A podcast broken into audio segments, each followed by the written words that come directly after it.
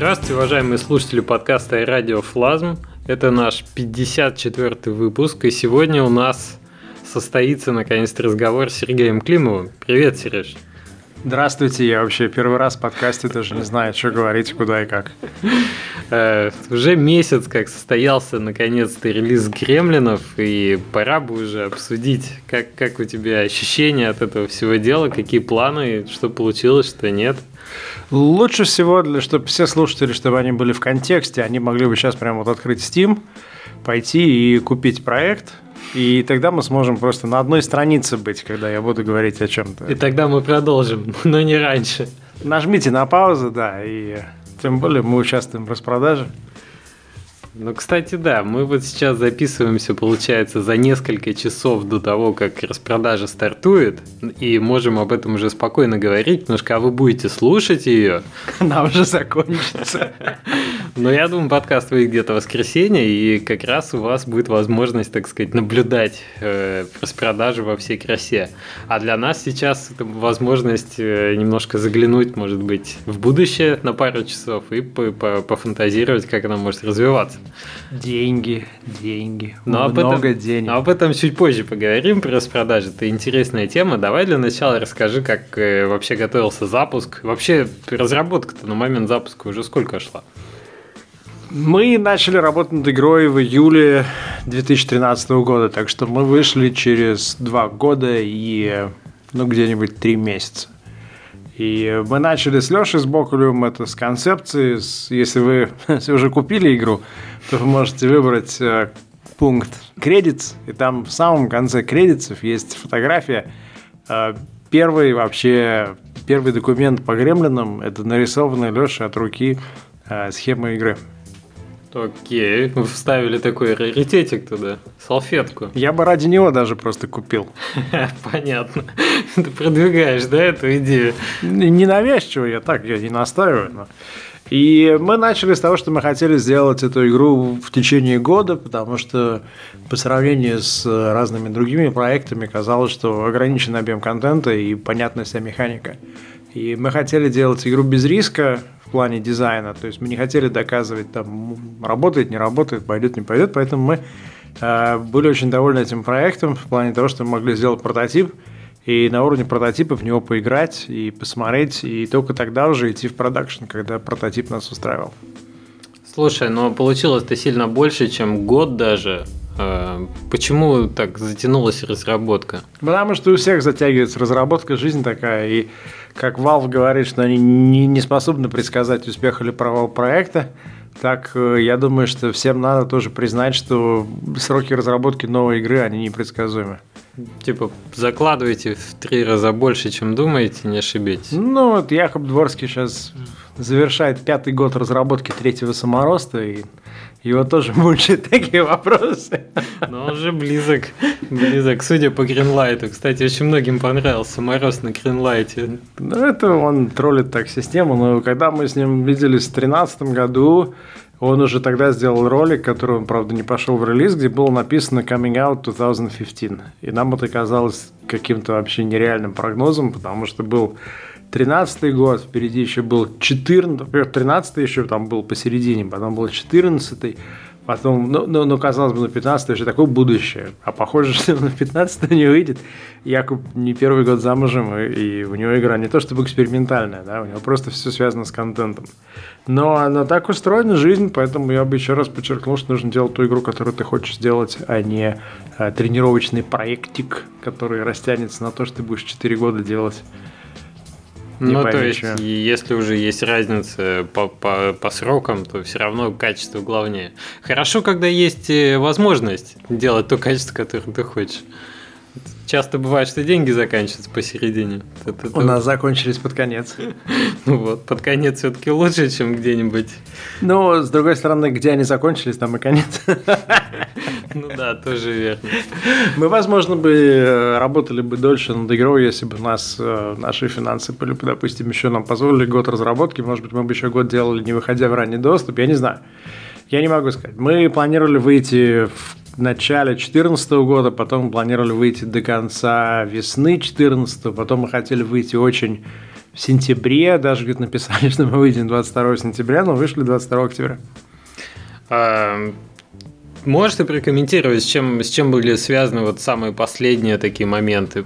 Почему именно так, ну, критичное такое решение, когда вот уже дата поставлена? Ты чем было продиктовано? Э, что является той, знаешь, э, блокирующей ситуацией, когда ты решил отложить запуск, например?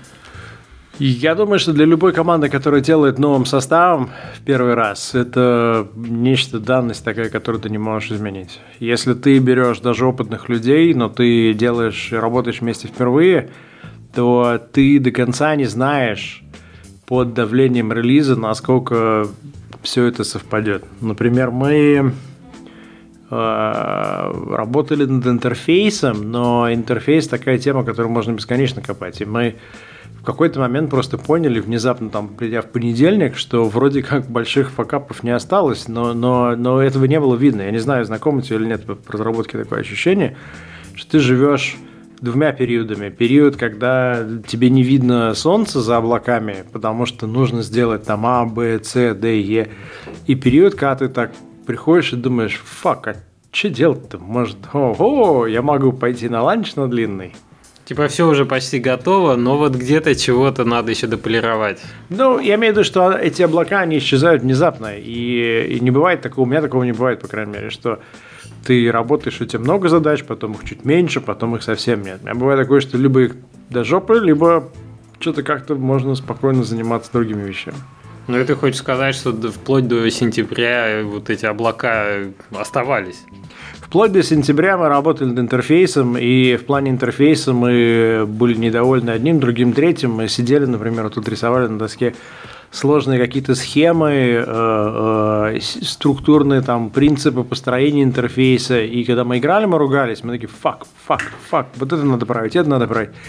И потом в какой-то момент зашло солнце, и мы поняли, что отлично, игра-то зашибись, и, и, и интерфейс там, может быть, надо поменять 2-3 окна, но оно уже вот все есть. И этот момент у нас такой же был совершенно со звуковыми эффектами. Ты слышишь один эффект, второй, третий, ты говоришь, это неправильно, это надо переделать, это надо поменять. И потом в какой-то момент бам, и у тебя вроде как уже вся игра звучит, и ты, может быть, здесь и там еще подтянешь индивидуальные эффекты, но смысл в том, что суммарно у тебя уже все получается хорошо. И с разработкой то же самое. Мы не знали до последнего, что этот момент наступит тогда или нет. Потом то, что касается софта, но мы, например, э, не были уверены, что мы выдержим такую нагрузку. Мы начали бета-тест в августе и проводили его весь сентябрь закрытый. У нас было порядка 100 человек, и в какой-то момент мы уперлись в то, что, например, игра просто вылетала, либо начинала тормозить, там где-то что-то утекало, э, и, и э, ну, мы не могли выйти так. Ну, для тех, кто не знает, все-таки игра мультиплеерная. И... Да купить, что там, 250 рублей. И серверная составляющая очень важная в этом смысле. И, естественно, если есть какие-то проблемы с сервером, то это блокер перед тем, чтобы выходить. Это, это движок наш собственный, ну, как наш собственный, одного из наших партнеров, но э, мы ни разу не тестировали его. Мы не знали. То есть мы до последнего, это был один такой большой вопросительный знак, и, и я могу сказать, что, например, там Леша Бокулев гениальный дизайнер, поэтому у меня не было никаких сомнений в том, что с дизайном все будет хорошо. Но, возможно, у кого-то другого были бы, если бы он начал с ним работать. Там, я считаю, что я вполне не дурак в плане тех областей, которые я делаю, но, опять-таки, пока кто-то не увидел меня в действии, может быть, люди бы сомневались, там, способен ли я текст написать или запустить этот проект на Steam. И вот первый проект команды новый, он всегда такой полный. Я не знаю, у тебя так было, ты с своими ребятами уже давно работал? Ну да, но у нас все равно опыта выхода не было, да, были моменты интересные. Это ну, это не первый так. железнодорожный проект. Ну, тем не менее, это первый проект на Steam железнодорожный, так что да? было, было. Первый конечно. на Unity, возможно. Да, да, однозначно. Ну, тем более. Для нас тоже был первый, да, опять, ты делаешь, да, ты же не знаешь. Ты начинаешь и говоришь, мы сделаем эту игру на Unity, и потом ты говоришь, фак, у нас не получается, там, не знаю, скейлинг, там, шрифты, что угодно. А Unity берет и версию меняет, например. Ну, ты начинаешь с того, что нельзя вставлять спецсимволы в шрифт, потом мы находим решение, как их вставлять. Потом, ну, в общем, такие вещи. Они, они очень непредсказуемые. Я не знаю, как можно потратить кучу времени на то, чтобы написать планы, потом он все равно вылетит в окно. Ну, окей. Про то, что запланировать точную дату релиза на два года вперед нельзя, мы поняли. А давай ближе ты упоминал про ранний доступ. Что это, вынужденная мера или тебе нравится ранний доступ как явление, и ты хочешь использовать его плюсы? Я думаю, что ранний доступ для нас э, не то чтобы вынужденный, да, даже если бы у нас э, не было необходимости финансовых туда выходить, но была возможность, мы бы сразу вышли, как только вообще смогли бы, потому что это тебе дает сразу real-time user feedback, и это ставит э, точку во многих вопросах, которые теоретически дискуссионные, но на самом деле ты получаешь ответ на них очень быстро. Ты вводишь новые фичи, ты меняешь интерфейс, и ты видишь реакцию людей. Не абстрактно тебя там, какие-то вещи ты можешь предсказать, но это реакция тех, кто отдал деньги и играет, и, например, люди, которые у нас сейчас в игре провели по 100 часов, а ты можешь более-менее понять по их реакции.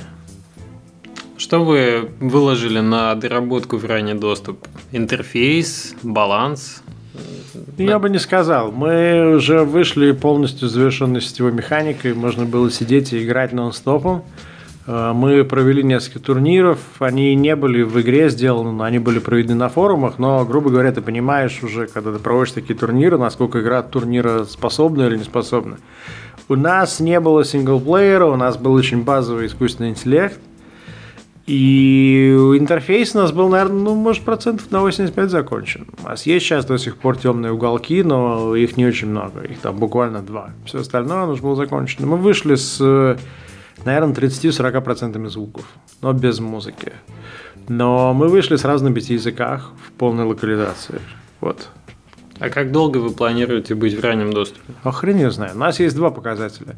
Либо мы выходим на то, что мы начинаем закрывать rate продажами, и с этого момента мы можем так парить, знаешь, как птицы на потоке поднимающегося воздух очень долго. Но аудитория-то заканчивается, тем не менее. Я не знаю, что значит аудитория заканчивается. Но все равно это же игра, которая не по подписке играется постоянно аудитория. Да. Приходят новые, покупают. Например, далее, так Architect.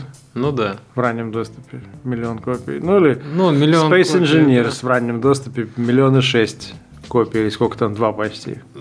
Ты, ты считаешь, что Ваша аудитория. Да, да, что ваша игра настолько как бы широкая, что есть ну, сейчас, сейчас твои слушатели пойдут купят, и мы узнаем, какой потенциал. Мы замерим эффект подкаста. Может быть, да, но тем не менее, сравнивая с э, Prison Architect и Space Engineer, все-таки... Ну, у нас есть у нас есть два сравнения ближайших. Первое сравнение Талисман. Угу. С аудиторией в 350 тысяч на Steam где-то. И второе сравнение – это Card Hunter, который бесплатный, фри-то-плейный. И там тоже что-то порядка 300. Если посмотришь на Ticket to Ride, ну тоже там типа 200-300 тысяч. То есть я посчитал, что мы способны сделать 100 тысяч в базе, и дальше зависит от того, как мы будем, э, насколько мы будем активно эту игру развивать. У нас самый большой был для нас э, не то чтобы риск, самый большой вопрос, который стоит, когда вот мы вышли с игрой – это не сколько мы копий продаем, потому что, ладно, похер. Мы вышли в Christmas сезон практически при Christmas, за неделю до Halloween Sale, за две недели до Fallout 4. А, с нами ты пока вот игру не ставишь в релиз, для тебя это теории же кажется, а ты ставишь игру в релиз, ты заходишь такой coming soon, где моя игра, а там какие-то вообще э, симуляторы японских девочек, э, фак, я уже забыл вообще всех этих людей, которые рядом со мной летели. Но, но ну, месседж квест какой-то, допустим. И ты, ты понимаешь, что в сутки выходит по 7 по 8 игр в этот сезон, и ты находишься в раннем доступе, это отдельный такой лягушатник. И он не попадает в основные крутилки. В том числе, да, это еще такой ограничитель, я бы сказал. Ну, даже. есть игры, которые выходят, тут не называя конкретных имен, там игра вышла в мае, и у нее было два, что ли, апдейта или три апдейта на сегодня.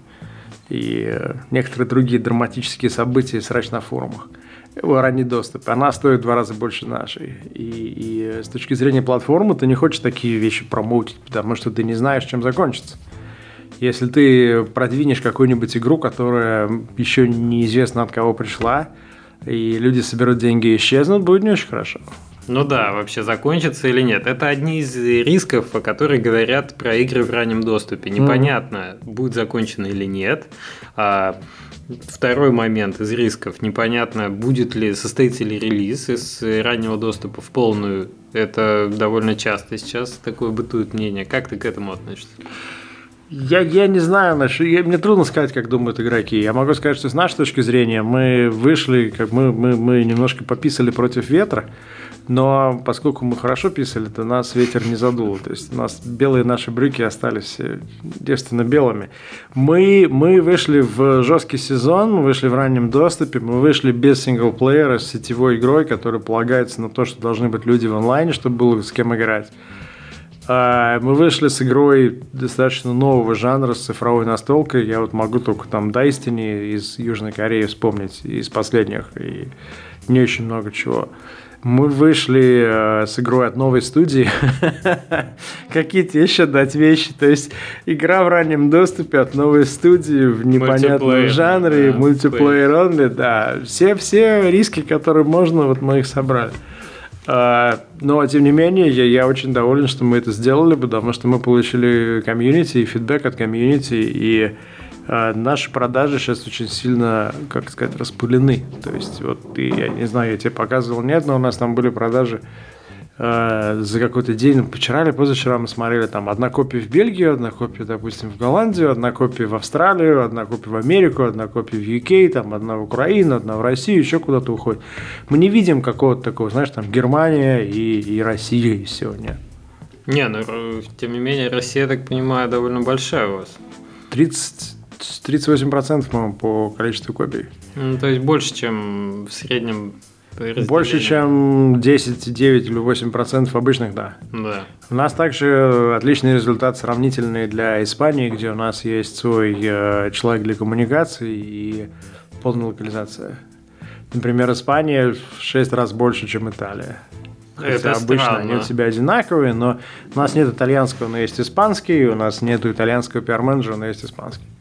Ну да, да, пиар отдельно на регион имеет имеет эффект. Хорошо, то есть получается, раннего доступа вы не боитесь, и пошли вы туда не для того, чтобы даже собрать лишних денег, ну и из-за этого тоже, но и для того, чтобы игру довести.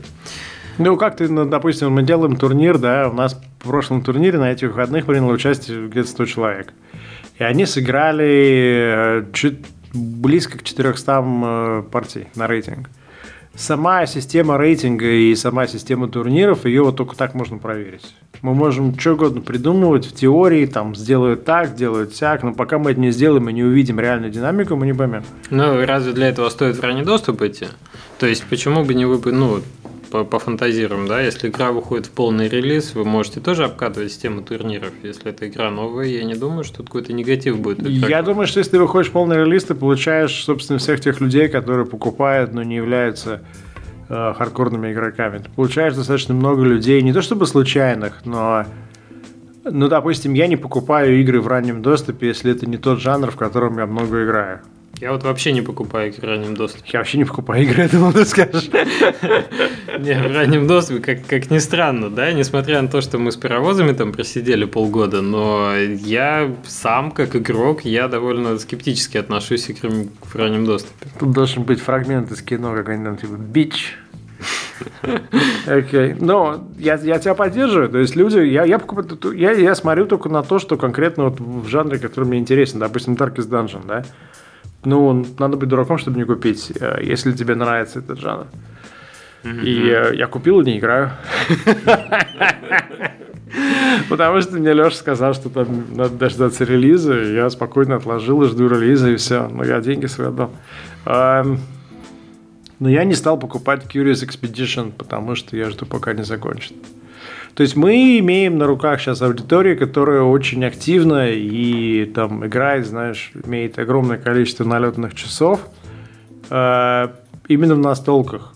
И если мы говорим про людей, которые... У нас, если посмотришь обзоры, да, там очень много обзоров у нас, которых людей это первый обзор. Интересно, и вы им не платили за это причем? Нет, там у людей 300 продуктов на аккаунте и первый обзор. У нас есть э, один человек, э, ты его не знаешь, я узнаю у которого 2800 игр. И это его первый обзор, и первый его, единственный его обзор, это позитивный обзор Гремлина. Ну окей, ну он ладно, он вас знает лично, может быть, поэтому... Нет, он, он, он, он сказал, что он поиграет, и он сыграл, э, и потом его подруга сыграла, и после этого они уже написали. Ну, окей. Там очень короткий обзор. Э, Я тебе хотел сказать, что мы видим аудиторию, которая имеет опыт нашей, вот нашей ниши. Не в принципе в Steam, да, то есть там люди, человек заходит, у него, допустим, там Steam level там, 45. Нет, у него Steam level может быть 1, 2. Но он знает, что он хочет, он приходит, он играет. То есть мы, мы, мы попали сейчас ровно на тех, для кого мы делаем игру. М, Вы сделали фильтр по аудитории Да. такой. И когда мы выйдем в полный релиз, то мы уже будем иметь продукт, который этих людей делает гарантированно хэппи. Мгм. И на большем масштабе он сделает всех остальных тоже хэппи. А если бы мы сейчас вышли вот так вот на полный релиз, то мы бы нахватались целой кучу комментариев и пожеланий, предложений от людей, которые, может быть, только начали в это играть и сами не понимают, что и как происходит. Ну, может быть, да, в этом есть смысл. Вы сделали такое разделение аудитории на хардкорную, прислушались к более релевантному фидбэку и его использовали. Ну, ты приходишь, в- в, не знаю, там, в пивоварню, тебе наливают IPA, ты пьешь и говоришь, ну, неплохо, но вот на прошлой неделе было лучше с можжевельником. Это целевая аудитория. А потом ты приходишь в пиццу какую-нибудь, в пиццерию, тебе наливают IPA тот же самый, и тебе человек говорит, а что у вас пиво горькое? Ну, вы знаете, вот это вот такой вот жанр, где должно быть много хмеля, он там, может быть, double hop, triple hop. Чё? Чё пиво-то горькое? Refund. Refund, да. Вот мы находимся в ситуации, где мы открыли пивнушку, и к нам приходят те, кто любит э, конкретно этот продукт. И мы очень ценим ту аудиторию, которая пришла. А, по апдейтам хотел спросить. До того, как мы до распродаж доберемся, э, у вас Где каждый может купить, напоминаю, со Да. скидкой в 10%, 10% Gremlins. Gremlins. Не каждый день бывает. И Train Valley со скидкой 20%. Первая Вау. скидка, между прочим. Между прочим, за скидку Train Valley можно... да, скидка размером в цену Message Quest а ты даешь практически. Можно было договориться с Message Quest и давать Купи Train Valley и получи Message. Quest, да, бесплатно. Нам можно было сделать какой-нибудь бандл. Подумаем, может быть. А, я о чем хотел спросить? Апдейты. У вас ранний доступ, и у вас довольно много выходит и часто апдейтов. В том числе был такой веселый апдейт со смайликами. Я помню, очень много кому понравился, когда вы добавили эмотиконы и возможность общаться, да, так опосредованно, через эмоции. Вы планировали изначально какие-то, ну, знаешь, как разбавлять контентный апдейт и ну, фиксы багов, чтобы было не просто там негатив, да, вот, ну как негатив, баги мы, по мы, мы, мы- мы ничего не планировали. Мы идем от того, что мы должны каждую неделю выходить как бы на связь, то есть мы считаем, что мы должны обновлять игру каждую неделю. Это вот наша некая такая текущая амбиция, что если бы мы были игроками в этой игре, то мы хотели каждую неделю видеть новую функциональность. А если не получается? Как не получается? Ну вот, например, не, не, не можете вы предложить в эту неделю что-то новое. А как Специально плане, ну не знаю, баг большой не фиксится или... У нас пока, слава богу, такого не было. То есть нам не хочется иногда, может быть, нам спать хочется или там кино смотреть, или напиться хочется, но у нас нет такого выбора. Не, ну одно дело не хочет, другое не может. Тут Мы- бывает по-разному.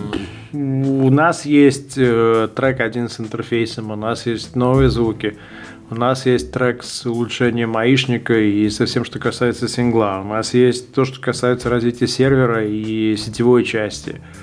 А, и так, чтобы получилось, что вообще ничего не происходит за неделю, ну, трудно. Ну, то есть вы поставили себе цель, Да. что раз в неделю выходит апдейт, Да. там, И все упали отжались.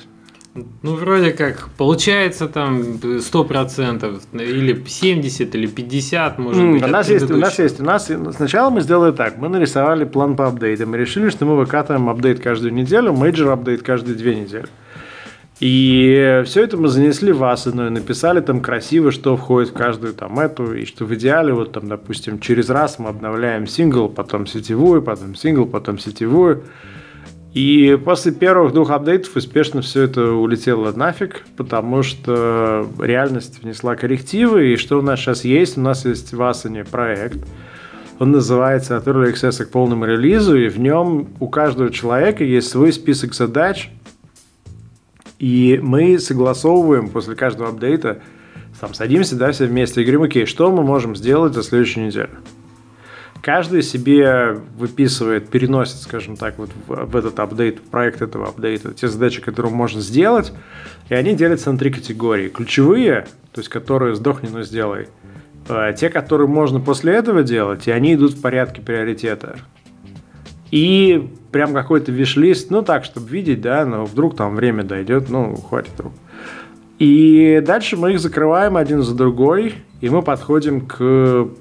Мы, мы, мы апдейтимся по средам, согласовываем план э, среда-четверг, значит, реально остается на работу половина четверга, пятница и понедельник. Во вторник уже мы идем в тестирование. В среду mm-hmm. мы апдейтимся. Таким образом, у нас есть вот два с половиной дня, когда мы понимаем, что мы сделали, что мы не сделали. Такой довольно сжатый график. Очень стресс, так сказать. Ну, как? Я не жалуюсь, но он держит, не отпускает. То есть mm, ты, ты не можешь сказать там факт. Вот. И мы э, то, что не вошло в этот апдейт, переносим на следующий, и потом опять вот садимся, проходим процесс расстановки приоритетов. И у нас таким образом получается всегда есть два списка да, задач. То, что перед нами на следующую неделю, и то, что где-то там валяется там внизу. Кто-то приходит с какой-то идеей и говорит, о, а давайте мы сделаем, не знаю, что тебе привести. А, функционал активных перманентных карт от казино в тюрьме, когда ты в случае тюремного ивента можешь сыграть в казино. И это занимает какое-то время. И мы понимаем, что это займет день работы, лучше мы его потратим сейчас на И. Это будет, может быть, сделано в апреле следующего года. Но мы не теряем это. Мы это пишем. Угу. Задача уезжает в Асану, она повешена, там, допустим, на Лешу Бокулеву, и там висит до своего какого-то часа. Такой вопрос. Ты думаешь, ритм э, с такими апдейтами, вот прямо еженедельными и не обязательными, скажем, необходимыми, он будет сохраняться в течение всего раннего доступа? Или это преимущественно вот э, характеристика первых нескольких месяцев после запуска, и потом будет там, не знаю, раз в две недели апдейт, что не такое? Мы, как в сексе, так и в раннем доступе ритм очень важен, ты знаешь. И э, мы в данном случае не имеем выбора, если мы хотим довести до экстаза нашу аудиторию. В смысле, ты хочешь наращивать ритм, что ли, я не пойму? Нет, нет, нет, нет. Мы до полного релиза будем делать по... Пока мы способны, мы будем делать, если не будет никаких форс-мажоров, да то мы будем делать по апдейту каждую неделю, за исключением, может быть, двух-трехнедельного перерыва на новогодние каникулы, когда мы сделаем нечто большое, потом там, на каникулы уйдем. Угу. Отоспаться и так далее. Но, но... Амбициозно звучит. У нас особенно амбициозно, когда ты понимаешь, что наши программисты, например, отключили свет в Крыму. Тоже хорошо. И он сейчас живет на двух дизельных генераторах и 3G карточках. Ну вот, представляешь, потом начинает крутить велосипед, когда дизель заканчивается. Ну, я тебе просто хотел сказать, что ты сказал там, а что бывает, если ты не можешь? По идее, ты мог бы сказать, что поскольку у тебя нет света и интернета, то ты не можешь. Но у нас нет такой опции. То есть мы, мы, начав, э, запустив в раннем доступе сетевой проект, мы обязаны наращивать, наращивать, наращивать. У нас уже есть ответственность перед теми, перед той тысячей покупателей, которые сидит в игре, и которые хочет, чтобы было с кем играть и каждый там проваленный апдейт или что-то еще, оно их может убить, и мы не можем от этого отойти. Кстати, хочу сказать, что у вас э, неплохой онлайн. Тогда, когда я пытался поиграть, в принципе, вечером, в свое свободное время, я не подгадывал какой-то, и выходил туда, там, как правило, было с кем сыграть. А Рутинян помогает. Вот он, а Рутинян ходит гремлинов как на работу. Да, кстати, можем Андрею передать привет, скоро мы с ним увидимся, но э, забавно, что я очень часто тоже видел всплывающую в стиме это, что да. А я вижу Андрея там один раз, два раза, я думаю, ну, Андрей, как вежливый человек, зашел проверить игру. Потом я вижу там пятый, шестой. Я с ним сыграл пару раз. Я вижу, что он не дурак играет, там было нормально. И потом во время последнего турнира он где-то внизу таблицы висел долгое время. И потом он как пошел наверх. И последний раз мы закрывали турнир утром в понедельник. Он утром в понедельник зашел, окончательно выиграл и занял первое место среди 100 человек. И, и что я могу сказать? Молодец, разработчик. Ну вот. Не просто в теории знает игры. Это да, можно поздравить точно. У нас есть, там есть разные динамики, нам сейчас еще не хватает аналитики, у нас нет. Мы должны поставить внутреннюю аналитику, но пока еще до этого не доросли. Из важных, да, из важных дополнений. Но насколько ты оцениваешь? Я ты просто сказал, что так как получится, но в среднем есть, наверное, число месяцев, которые вам точно необходимо, чтобы закончить. Ну, я бы хотел выйти весной. Но опять, смотри, у нас есть два условия. Если мы выходим на закрытие бернрейта, например, в январе, то, честно говоря, я не думаю, что у нас будет какой-то план. Мы просто будем каждую неделю развивать игру, добавлять фичи, и сейчас мы фиксим баги, может быть, на 20%, и 80% это новый функционал. И я думаю, что это сохранится или даже еще больше изменится, потому что мы критические баги все пофиксили, можно уже покупать спокойно. Если вы думали ровно об этом, идите, покупайте сейчас прям. Э, достаточно мягко продвинул. Вот. И, и мы фиксим баги на уровне того, что там человек досидел в тюрьме до самого высокого тюремного ранга, и он получил редкое тюремное событие, и, оказывается, оно не работало. Фак. Мы не знали вообще, мы, мы, ну, у нас ограничены способности проверить. Э, получили репорт, вот фиксим, там, сегодня выкатим апдейт, в котором это в том числе исправлено. Такие баги мы фиксим, но в основном это новый функционал. И я думаю, что если экономически мы скрываем э, свои затраты каждый месяц, то пока никто не устал от игры, все хотят дальше добавлять, делать. И чем делаешь, тем больше ты видишь. Мы добавили emotions, поняли, что нужны текст messages. Добавили текст messages, поняли, что это не идеально, и мы будем от этого уходить немножко в сторону и будем делать там э, наш хороший э, соавтор Джозой, он предложил банан. Я не знаю, понятна шутка или нет. А, Пока не очень. У нас можно в игре позлиться, там, посмеяться. Допустим, ты кого-то арестовал и, и посмеялся, или ты а, ползешь в астрал с э, какой-то козырной картой, и перед тем, как ровно перед тем, как сыграть, ты всем показал зловредную ухмылку, и потом ты ее сыграл, то есть вкрутил Uh, у нас есть текстовые сообщения, то есть ты можешь написать там be right back или я должен уходить, чтобы не бросать просто игру, но вот нужно тебе уйти, нужно, ну, по крайней мере, ты объяснился там, или привет всем сидящим, когда входишь в тюрьму. Но Джозу говорит, отлично все, давайте можно будет просто показать другому игроку банан. Мы говорим, ты что имеешь в виду? Он говорит, ну банан. Вот кнопка такая, ты нажимаешь, и там вот вместо эмоций, улыбки или текста появляется банан. И мы ему говорим, а что это означает? Он говорит, а не знаю, пусть игроки сами придумают. Ну, это интересно. Он хочет им, да, дать какие-то кубики, которые можно было бы, ну, допустим, посадили тебя в тюрьму и показали банан. Я не знаю. Или, может быть, ты вместо, вместо благодарности показываешь. Я, я, не могу тебе сказать, но, но э, это условный банан, конечно. В Хардстоуне 6 эмоций тоже было, и там э, ты знаешь, как люди начинали комбинировать их. То есть ты, ты понимаешь, что когда просто говорят там все весело и говорят, что весело, это очевидно. Это прямое, так сказать, совпадение. Когда там плохо все, и он говорит весело, это какой-то сарказм или ирония на эту тему когда человек, наоборот, участие проявляет, а потом разгромную комбинацию применяет. Это, соответственно, издевательство, троллинг такой, да, когда используется не по назначению.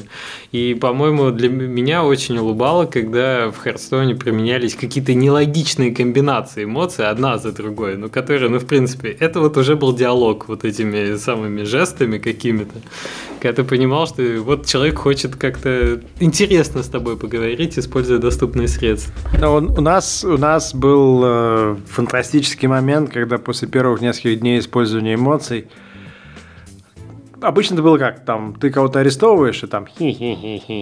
Там человек, допустим, показывает тебе там, м-м", и выходит из тюрьмы. То есть ты понимаешь, или злится он там, или еще что-то.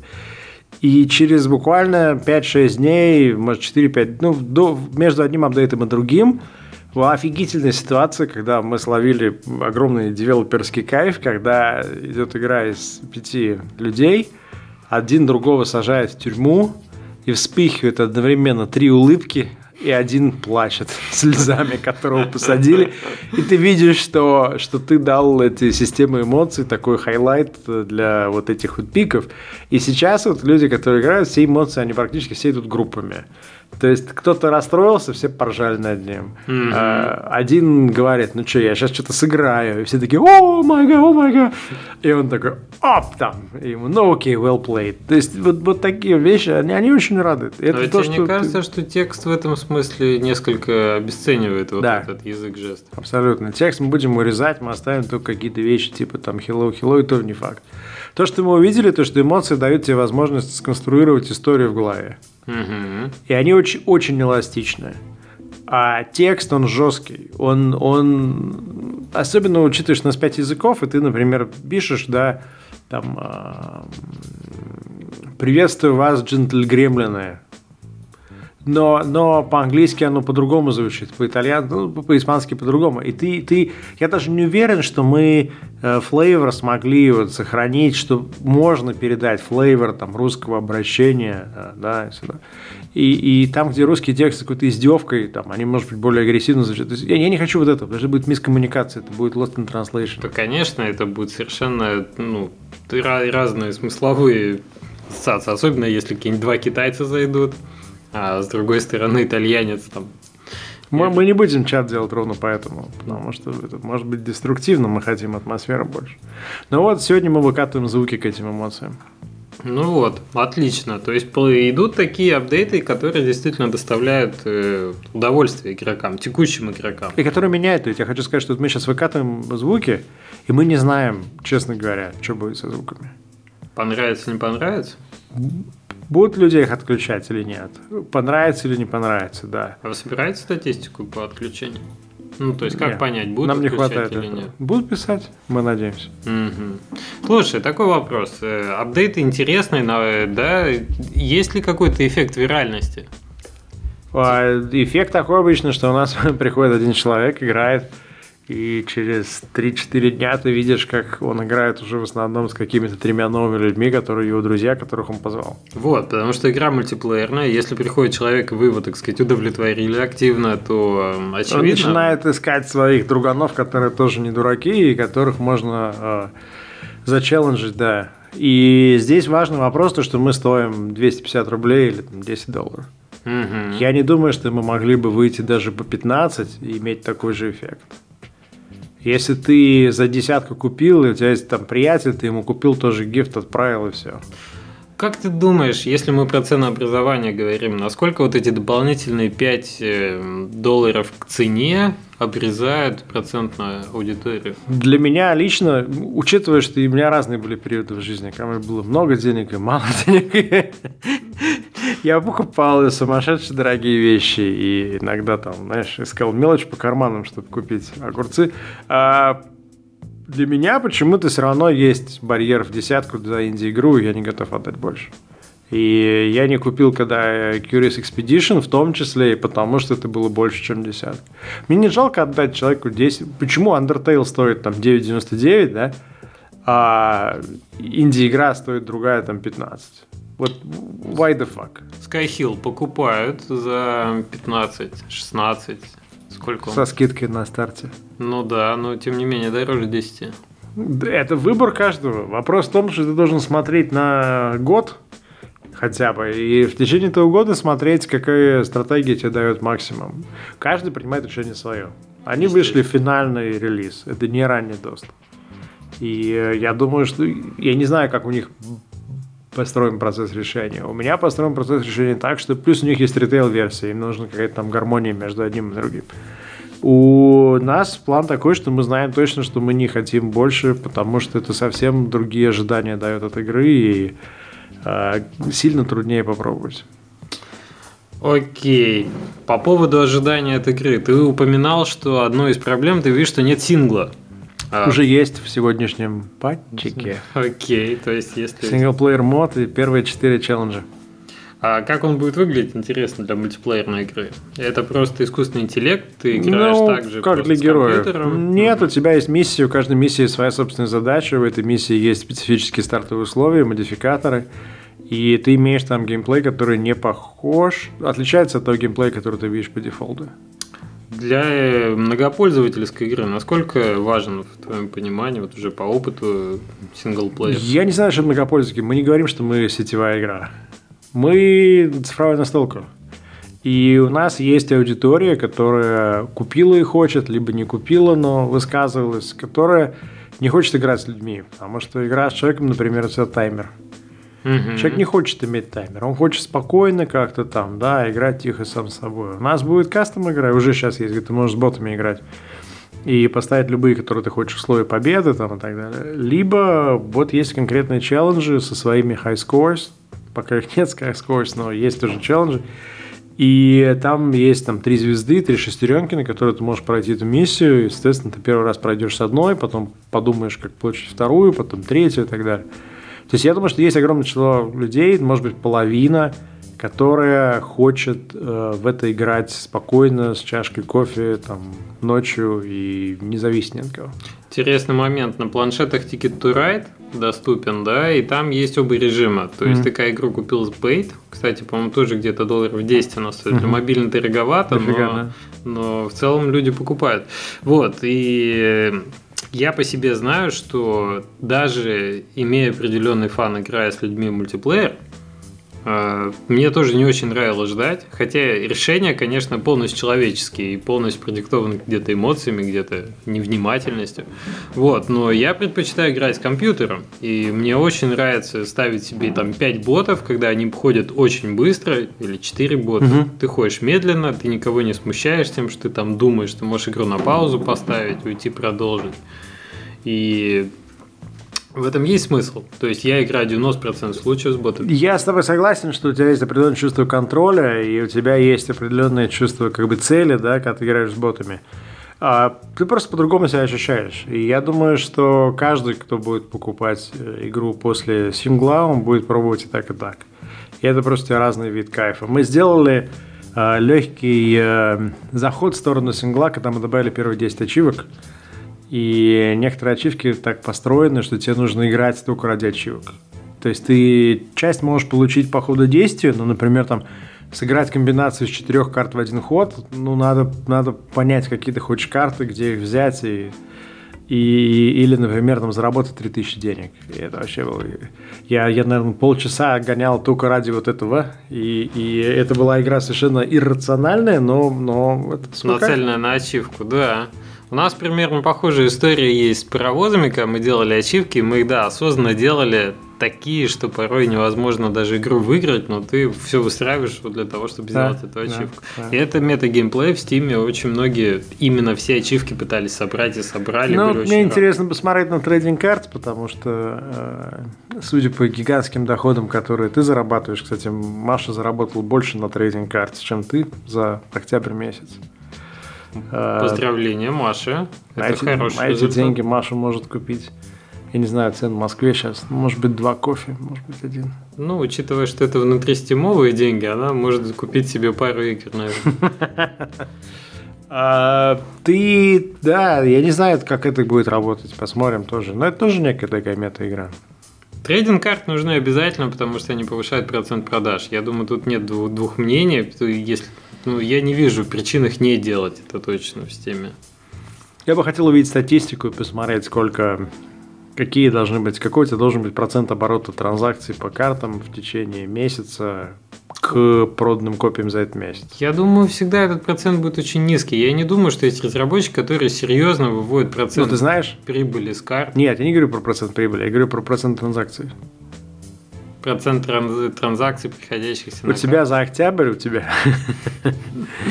У тебя за октябрь был тот самый момент, 35 процентов от проданных копий. Вот, грубо говоря, если у тебя там было проданных копий, условно говоря, 10 тысяч за октябрь, то у тебя было бы 3000 транзакций с картами.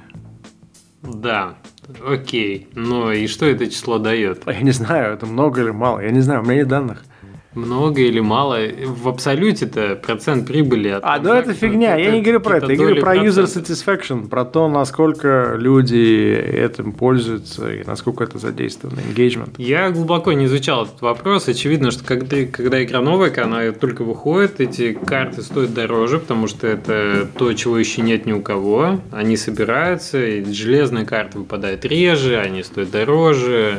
Понятно, что все собирают наборы, бейджи и так далее, и так далее.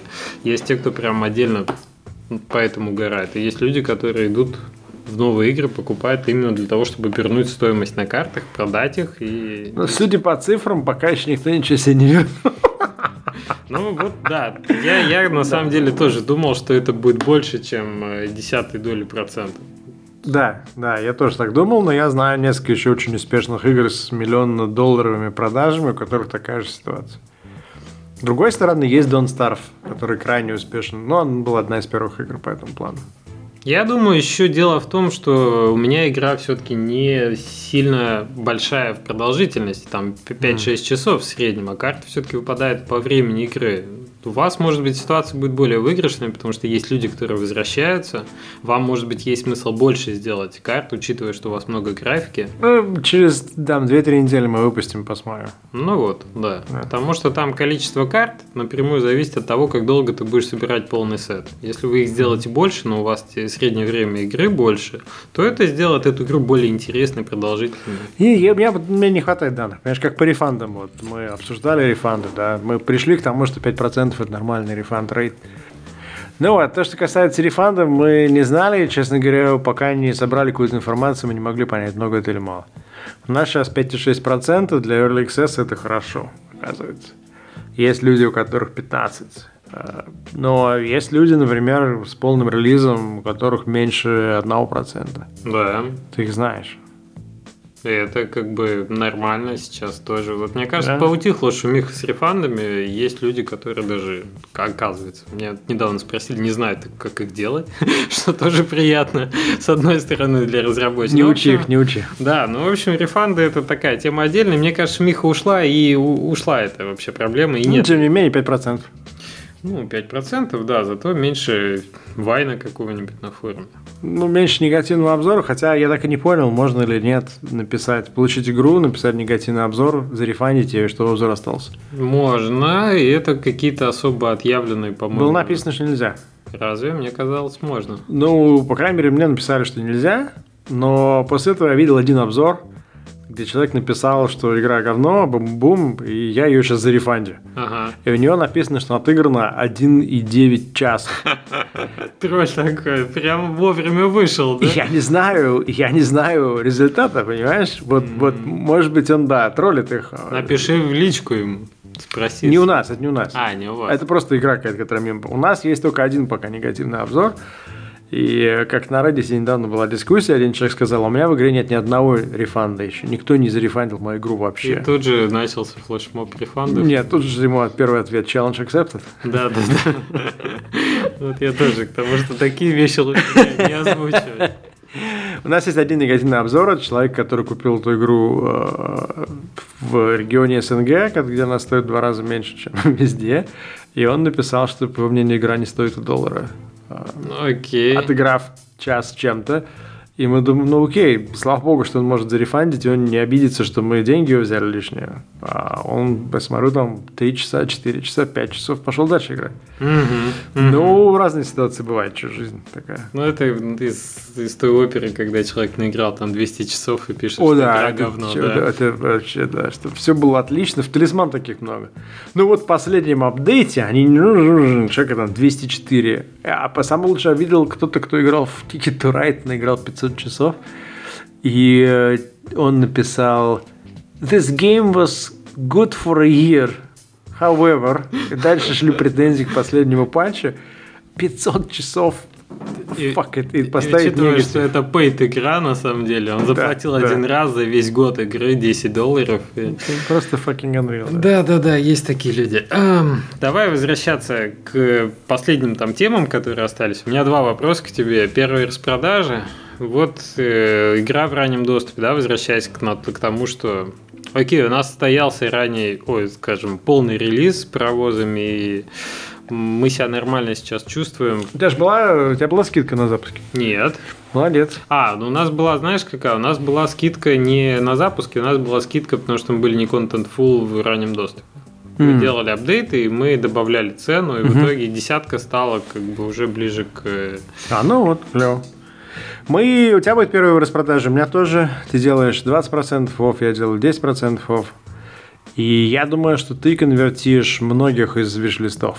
Я вот это самый интересный момент, который сейчас есть, потому что я вижу э, в виш-листах, там, например, условно в несколько раз больше цифр, чем э, купивших. Можно не стесняясь сказать во сколько. И Это, это косвенная палит продажи, что Ну, нарушает NDA Steam. Вот, но я хочу сказать, что мне очень интересно, какой будет процент, особенно у нас сейчас такая ситуация. что- У тебя ситуация, я не, не успел тогда отследить, что было с переходом из раннего доступа в полный релиз, сколько из виш-листов конвертировалось в реальные продажи.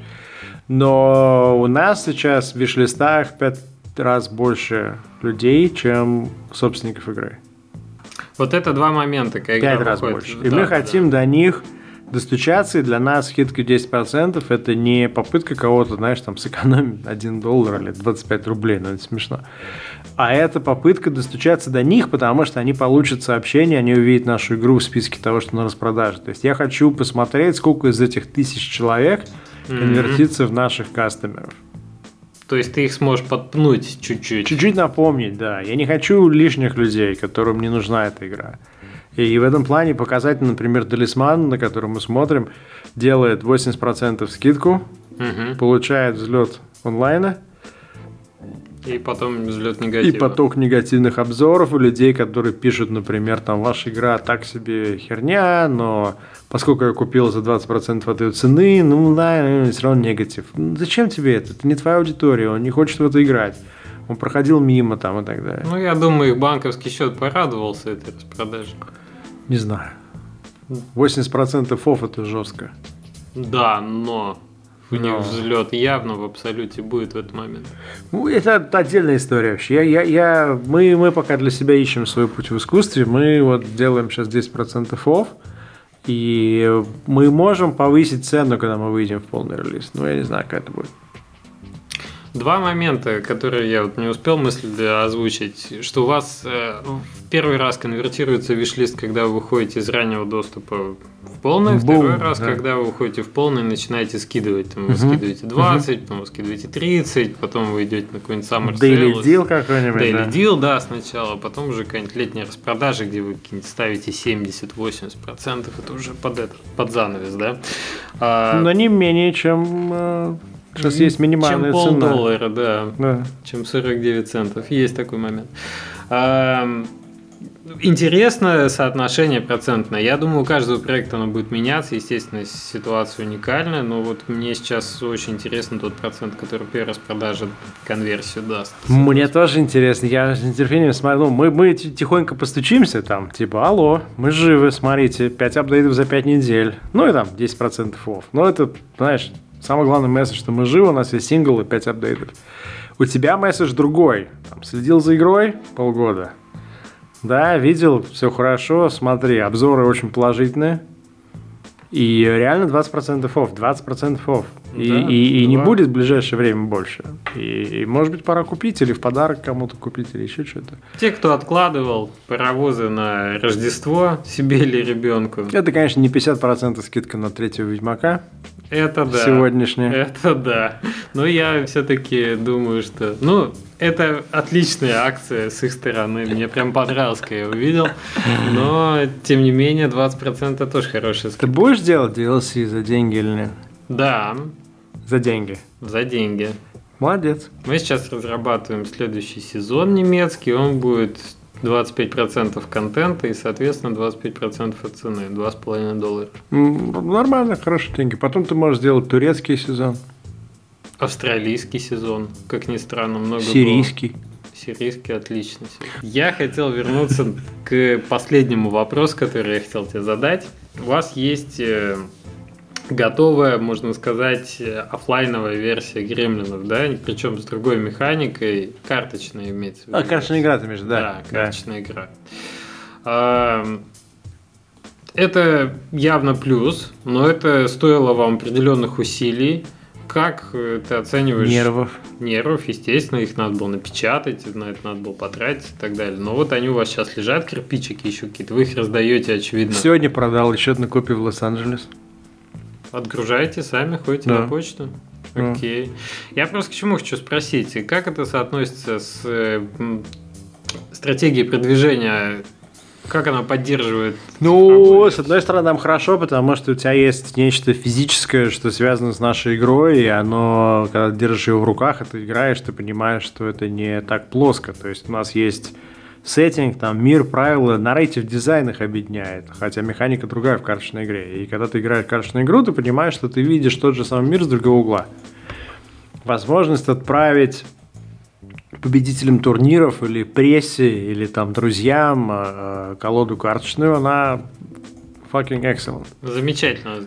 Да, просто руки не дошли до коммерческой стороны. Потому что я срубился на переводе 13 документов с литовского на английский при подаче на Amazon Marketplace. И в какой-то момент я на это махнул рукой, потому что мы сдали все эти документы, они сказали, да, все клево, а вот еще 10 документов, которые нужны. Я сказал, окей, мы, мы, мы выпустим сначала игру, потом будем этим заниматься. А так рынок не очень веселый, потому что это ритейл, традиционная дистрибьюция, ты получаешь авторские в 20% от 50%, которые получает дистрибутор от ритейла. В общем, ты это получаешь там через 4 месяца после реальной продажи, и, и, и надо делать так, как делают Cards Against the Humanity, которые не используют дистрибуторов, паблишеров, а продаются сами и висят на первом месте в своей сегменте, в своем на Амазоне. Они же сейчас продают э, Exploring Kittens. Угу. А у них и... какой-то сервис получается? Да, и один из их основателей ушел и сделал Black Box, который только этим занимается. Окей. То есть это вот отдельная совершенно такая тема, которой нужно уделять внимание, время. Мы пока это просто используем как некий мерчендайз. Угу. Вот у нас есть эти брелки, которые нам сделал прекрасный литовский же художник. Производитель. Производитель, да, из старых часов. Сколько там мы сделали первую партию, вот половина уже ушла. А, вот, но, но, но для нас, в принципе, ценно такой, знаешь, ну, как сказать, контакт, контакт с людьми, которые хотят пробовать в этом сеттинге поиграть за пределами. Я понимаю, у меня вопрос скорее лежал в плоскости, знаешь, э, оправдались бы, оправдались ли затраты. Я понимаю, что когда они есть, то хорошо, что они есть, лишним-то не будет. Мерчендайз раздать и самому порадоваться, да? игроков порадовать. Да. Но если мы возьмем сферического вакуума разработчика типа цифровой версии настольной, ну, например, который сделал настолку, делает тоже настолку. Сделал. Стоит ли им делать вот одновременно физическую тоже? Ну, я думаю, что они молодцы, что сделали, потому что все про это написали, все на это посмотрели, она выглядит прикольно, и если бы я там имел больше времени, я бы ну, там, пошел, купил и сыграл бы с друзьями. Слушай, насколько я знаю, в Epic Lodge даже отдельный человек в команде за это отвечал, и это очень много... Ну, ну у них вообще там почти 200 человек сейчас.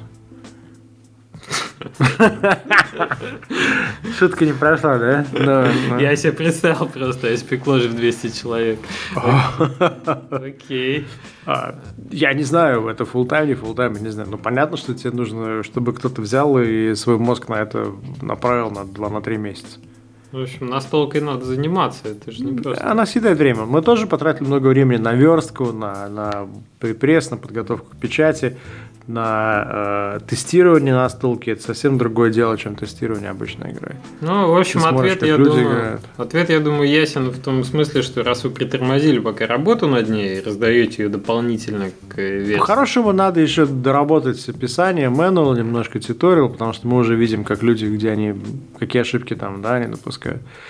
И надо просто потратить там месяц на коммерческую сторону и вперед. То есть там доехать до, до Мадрида, до Берлина и до Варшавы и договориться о региональных изданиях. Mm-hmm. Ну, мы скорее, это, знаешь, как сейчас вот Undertale характерно, я думаю, для многих Индий успешных такая же совершенно э, дорога, и на Витнесе ты увидишь то же самое. Ты запускаешь, и на Маните это видно, ты запускаешь игру, она становится успешной на уровне полмиллиона продаж. И у тебя открывается возможность продавать всякий мерчендайз. Mm. FTL это делает, продавая значки, худи, плакаты. А, Якуб сделал игрушки мягкие по своим проектам и саундтрек выпустил на виниле. А, да, вот мы сейчас на них смотрим как раз студии. И э, Undertale сейчас пишет, что вот мерчендайз уже вот-вот выходит. То есть ты понимаешь, что наличие аудитории в 100 даже тысяч человек дает тебе возможность ее дальше осчастливить какими-то такими вещами. В этом плане, когда мы станем знаменитыми и богатыми, мы будем так карты С мерчендайзом, в общем, понятная история. Это особенно видно было на мобильных играх, да, которые там добились успеха. Сейчас у Рови, по-моему, мерчендайз значительно... Рови сейчас сокращение и мерчендайз, да. Да, да, да. Получается, что они больше мерчендайзом сейчас занимаются, чем играми. Особенно учитывая э, вторую часть, да, как нам пошла. Я немножко, видишь, про другое хотел сказать, что получается все-таки продукт игровой, но он игровой не в компьютерной версии, он игровой параллельно, да, и насколько он может быть поддерживаем. Ну, понятно, что финансово, раз ты не занимаешься, ты не можешь прокомментировать. Кто знает, как оно было бы, если бы был нормальное Да будешь, я думаю, что оно может вполне жить, если у тебя есть аудитория. Я не стал бы советовать это делать без игры. Трем людям, например без игры делать такой проект, учитывая, как бизнес построен, ну, это гемор. Если mm-hmm. ты не сделал Exploring Kidney с Kickstarter. Народ идет на Kickstarter просто потому, что это отличный способ продать напрямую игрокам, минуя 50% маржу ритейла, минуя 4 месяца ожидания денег, минуя 50% дистрибутора, бум-бум-бум-бум-бум. Mm-hmm. То есть, по сути дела, Kickstarter это такая, знаешь, предоплата настолки, минуя ритейла и с доставкой. Ну, в общем, для настолки действительно Можно было бы сделать, да, но, но в плане игровом я бы это делал, когда у тебя уже есть аудитория, и ты спокойно себя чувствуешь, ты знаешь, что это востребованный контент, и ты можешь это дело запустить. Опыт полезный, опыт хороший, и э, вот на днях пришел, э, пришла книжка Tales, Tales from the Loop, это шведского художника, который рисует, ты наверняка видел, у него картины 80-90-х годов. Дети растут на юге Швеции, там огромный комплекс э, исследовательский под землей, и там роботы, и динозавры иногда встречаются. Так, может быть, и к чему? Ну, он очень-очень, э, э, известен в узких кругах. Я mm. к тому, что я, когда поддерживал его на Кикстартере, я ожидал книги с картинками. А он сделал так, что практически каждой картинке написан отдельный рассказ. Mm-hmm. Ну, такой снипет на страничку, там, что и как было.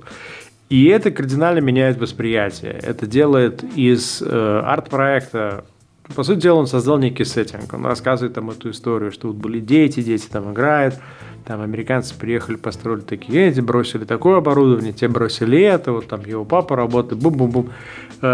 Я думаю, что любой такой проект за пределами твоей игры, он тебе помогает сделать объемным твой сеттинг. Mm-hmm. И он позволяет тебе еще чуть глубже погрузить игроков.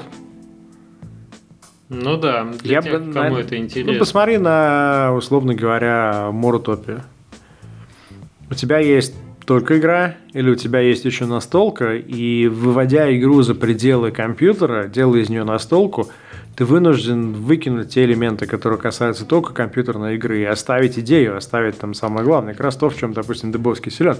Вот об этом я и спрашивал, да, что как раз второй продукт поддерживает вселенную, поддерживает интерес, добавляет глубины, как ты сказал, и так далее. Он, он дает тебе просто некую вообще трехмерность. То есть, вот, вот я не знаю, как тебе привести какой-нибудь пример, который будет не пошлый, но э, условно говоря, у тебя стоит бутылка, она красивая, но ее еще можно открыть и выпить. И ты понимаешь, что есть разные... Вот. Ты же говоришь да, про, про отношения игрока и сеттинга, про отношения игрока этого мира.